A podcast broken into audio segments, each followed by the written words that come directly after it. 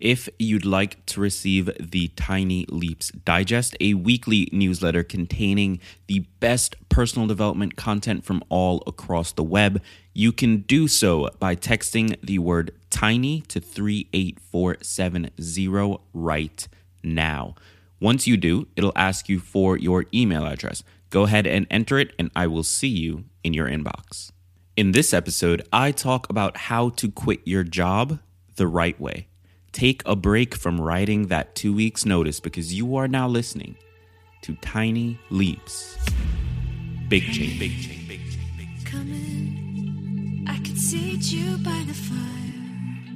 Listen, listen, there's something I must confide. I know I said that it'd be fine. I know I made it look like... Today's song is Blank V I P by Disfigure featuring Tara Luis, and I chose this song because of the unique drop, strange sounding synthesizers, and really they sound extremely strange, and awesome vocal effects. Check out the artist and let's jump into the show. You can call me killer as you look into my eyes. Nothing but a sinner. You won't get away this time.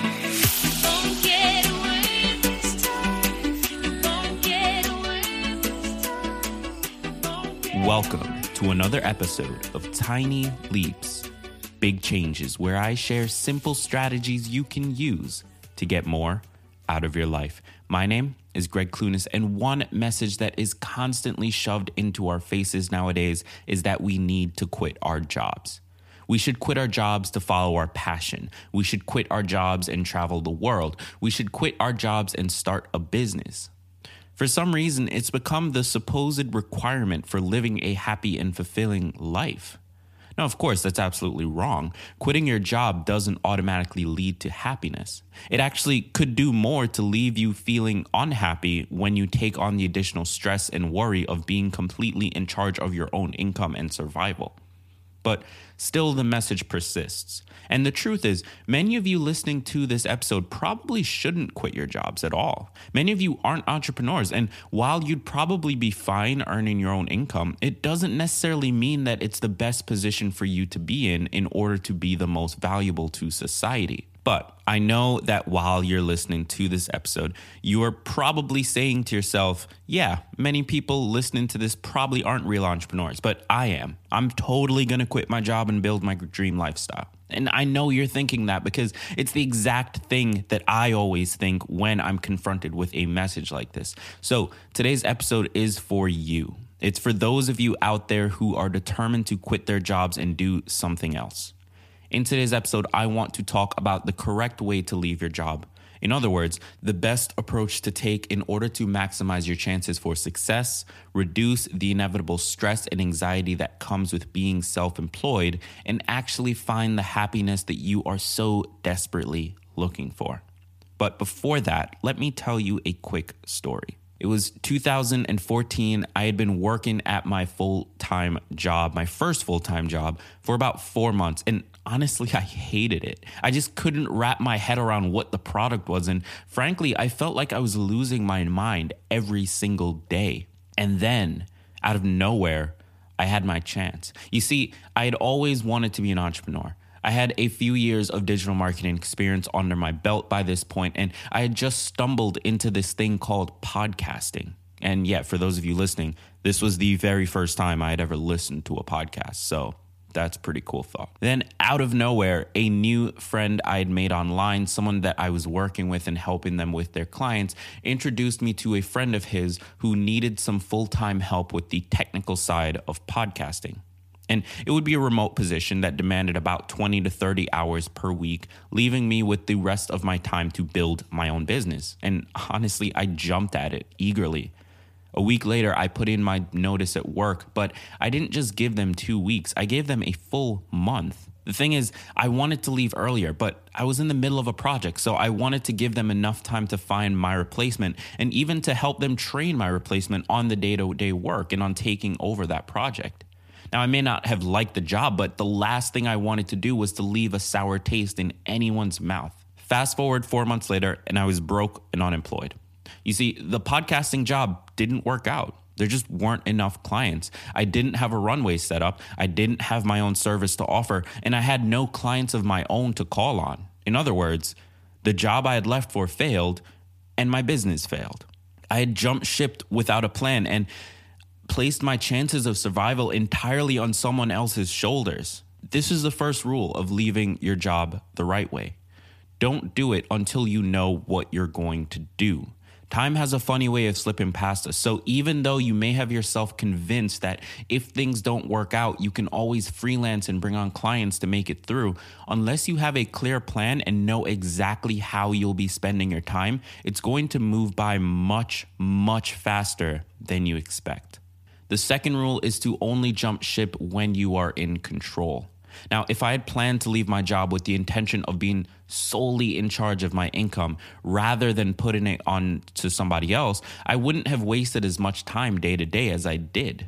When you're in control of your own ship, there is a sense of focus that comes into play based purely on the fact that you need it for survival. But when you hand that survival off to somebody else, there's just no reason for you to be as focused. And so things tend not to work out. So what did I do when I realized I was broke? Well, believe it or not, I went back to the same job that I just left. When I was leaving the job, I tried to give them as much notice as possible and to make the transition as easy as possible. Now, my goal was to make sure I left on a good note. I didn't plan it this way, but that approach made it possible for me to start communicating with them again when I had failed, when I needed another job and another source of income. So here's the third rule of leaving your job. Always, always, always leave on as positive a note as possible. Sure, it might be more exciting or more fun to flip your desk and flip off your boss, but when you are in charge of your own survival, you need to think on a much, much longer term basis. Part of being an entrepreneur is being able to think about and act on both extremes. What is going to allow you to win today and what is going to allow you to win in six months? Leaving your job on a positive note will give you the opportunity to win in six months if everything goes wrong and you find yourself in need of another job, or if you just want to be introduced to somebody in your old boss's network. So after I went back to my job, I stayed there for another six or seven months. And honestly, I was nursing my wounds. I felt like a failure and I felt like I wasn't cut out for this entrepreneur thing. But at some point, that feeling of being a failure turned into planning. I could very clearly see the mistakes I had made the first time. So this time I was determined to prepare myself. I chose a skill to sell. I landed a big client. I built up my network. I saved as much money as I possibly could. I cut back on my costs as much as I possibly could. I landed more big clients and recurring clients. And then I quit my job again. And this time I made the same decision. I gave them as much notice as I could. I offered to train my replacement and I left them with an entire worksheet of things I think they could do to keep moving forward. Of course, this time I don't intend on going back. And so far things are working out. But here's rule number four to leaving your job. Take the time you need. Things are working well for me right now because I spent time last year in order to buy myself time this year. Making an independent income is often more about being able to survive long enough for things to actually work out. If you have enough time to spare, you can land a client. So do whatever you need to while you are still at your job in order to give yourself the most time possible once you jump. So in order to recap, the four rules of quitting your job are: number one, know exactly what you are going to be doing. Number two, put yourself in control of your own survival. Number three, make your departure a positive one. And number four, take the time you need in order to buy time once you leave. Now, as I said at the beginning of this episode, many of you listening to this probably shouldn't quit your job. But for those of you who are still determined to do so, I ask you, I beg you to follow these four rules and to only make that leap when you are truly ready. Don't make the same mistake I did. It could leave you crushed, and honestly, it could ruin any future chances of you doing the thing that you're really meant to do. So take your time, plan it out, and make sure you jump when you're in the best position to win.